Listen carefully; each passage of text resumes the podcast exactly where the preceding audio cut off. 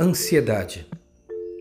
O apóstolo Paulo, em Filipenses 4, versículos 6 e 7, diz assim: Não andem ansiosos por coisa alguma, mas em tudo, pela oração e súplicas e com ação de graças, apresentem seus pedidos a Deus, e a paz de Deus, que excede a todo entendimento, guardará os seus corações e as suas mentes em Cristo Jesus.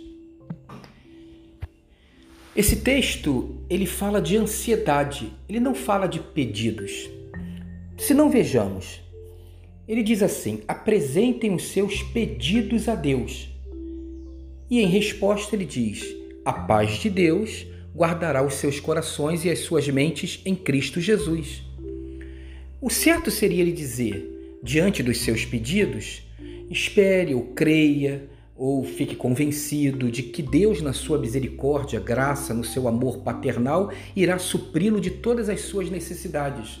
Mas ele não fala isso. Exatamente como, por exemplo, o Salmo 23, versículo 1. O Senhor é o meu pastor, de nada terei falta. Então, na verdade, ele não está falando de pedidos, ele está falando de ansiedade.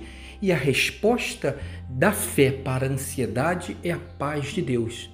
É como se ele escrevesse assim: apresente a sua ansiedade a Deus, que vem, que é fruto dos seus pedidos, dos seus anseios, das suas necessidades, e a paz de Deus irá guardar o seu coração e a sua mente em Cristo. Então, na verdade, ele está falando sobre algo que nos ocupa, que toma o nosso tempo e nos consome essa série de pensamentos obsessivos, compulsivos que se repetem num mar de medo, de insegurança, onde a gente procura antever o pior. É interessante porque a ansiedade ela nos despista. Ela é como que um engano de si mesmo. Você fica preocupado com uma série de coisas importantes e ali então se atrela com todas as dúvidas e preocupações se aquilo vai dar certo ou não, mas na verdade todas essas questões que envolvem a ansiedade são periféricas e tendem a esconder aquilo que é o principal, aquilo que é o cerne da questão.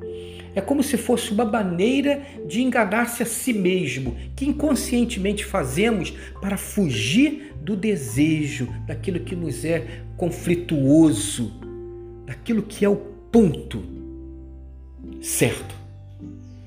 É interessante porque Paulo fala assim: para combater isso, apresente seus pedidos a Deus.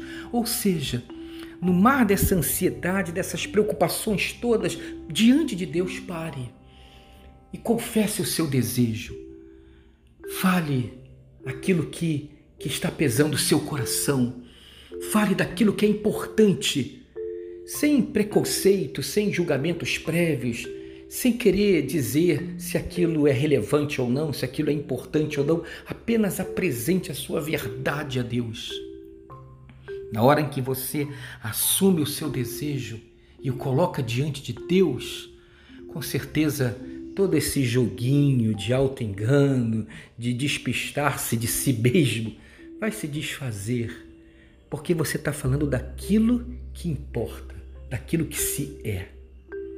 E aí, nessa conversa franca, a paz de Deus vem e consola o seu coração e a sua mente.